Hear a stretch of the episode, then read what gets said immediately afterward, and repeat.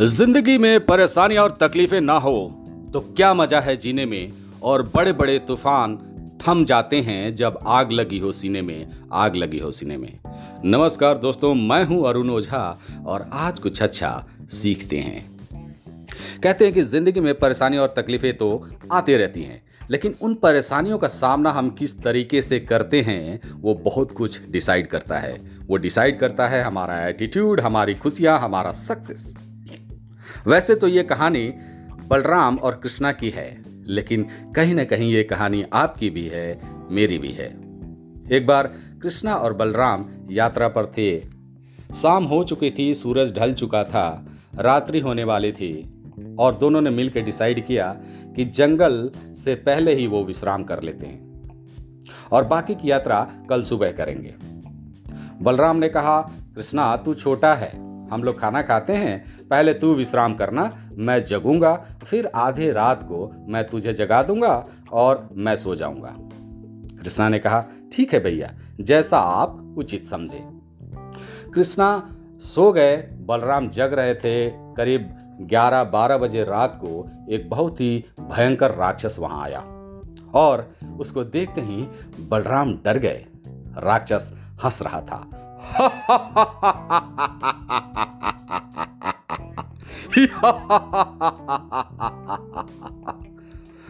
बलराम डरकर एक कदम पीछे हो लिए।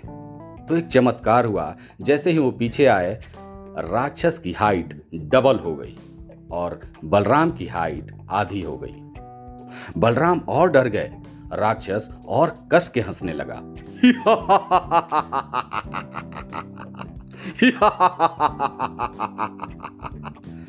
बलराम ने एक कदम और पीछे लिया।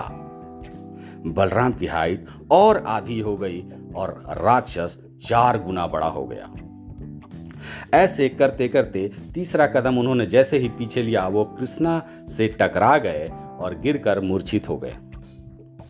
कृष्णा उठे, भैया को देखा और वो खड़े हो गए। उन्होंने देखा राक्षस खड़ा है। राक्षस वैसे ही हंस रहा था। कृष्णा बिल्कुल नहीं डरे। मुस्कुराए और उन्होंने पूछा, कि तुम्हें क्या चाहिए? राक्षस अपनी हँसी नहीं रोक पा रहा था, वो डराने की कोशिश कर रहा था। लेकिन कृष्णा ने एक कदम राक्षस के तरफ़ लिया। ये पूछने के लिए कि उसे क्या चाहिए? एक फिर चमत्कार हुआ। जैसे ही कृष्णा ने राक्षस की ओर कदम रखा, राक्षस की हाइट आधी हो गई और कृष्णा की हाइट डबल हो गई। एक कदम और राक्षस की तरफ़ लिया। राक्षस की हाइट और आधी हो गई और कृष्णा की हाइट चार गुना हो गई। ऐसे करते करते तीन चार कदम वो राक्षस की तरफ़ गए। राक्षस इतना छोटा हो गया कि उसे उठा करके कृष्णा ने अपने गमछे में बाँध लिया और उसको बाँध करके सो गए। सुबह हुई, जब बलराम की आँख खुली तो बलराम ने कृष्णा को उठाया। कृष्णा कृष्णा, जल्दी उठो। कृष्णा उठे। उन्होंने पूछा, क्या हुआ भैया? अरे, तुम्हें पता है, रात को एक बहुत ही भयंकर राक्षस यहाँ आया था। कृष्णा ने कहा, कैसा राक्षस था? बोला, मैं तुम्हें कैसे बताऊँ, बहुत ही भयंकर था। कृष्णा ने कहा, एक मिनट, जरा रुको।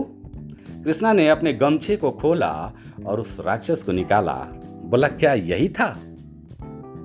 बलराम देखकर चकित थे। बोला ये राक्षस तो यही था, लेकिन ये इतना छोटा कैसे हो गया? फिर कृष्णा ने सारी कहानी बताई। कृष्णा ने कहा, ये राक्षस जैसे जैसे मैं इसके करीब जाता गया, ये छोटा होता गया। और आप जैसे जैसे पीछे गए होंगे, ये बढ़ता गया होगा। तो बलराम ने कहा, हाँ, बिल्कुल, ऐसा ही हुआ था। भैया, ये भय वाला राक्षस है। आप इससे जितना डरोगे, ये उतना ही बड़ा हो जाए, होता जाएगा। दोस्तों, ये जो राक्षस था, ये परेशानियाँ हैं, ये तकलीफें हैं जो हमारे जीवन में समय समय पर दस्तक देती हैं। इन परेशानियों को देखकर अगर हम डर जाते हैं, पीछे की ओर जाते हैं तो यह परेशानियाँ और बड़ी हो जाती हैं। और कृष्णा की तरह हम डट कर खड़े रहते हैं उनका सामना करते हैं तो ये परेशानियाँ आधी आधी आधी छोटी छोटी छोटी हो जाती हैं बिल्कुल समाप्त हो जाती हैं। तो ज़िंदगी में कभी भी परेशानियाँ आए तो आप घबराएँ नहीं उनका डट कर मुकाबला करें। है ना? सो so, सीखते रहिए मुस्कुराते रहिए और जीवन में आगे बढ़ते रहिए। धन्यवाद आप सभी का।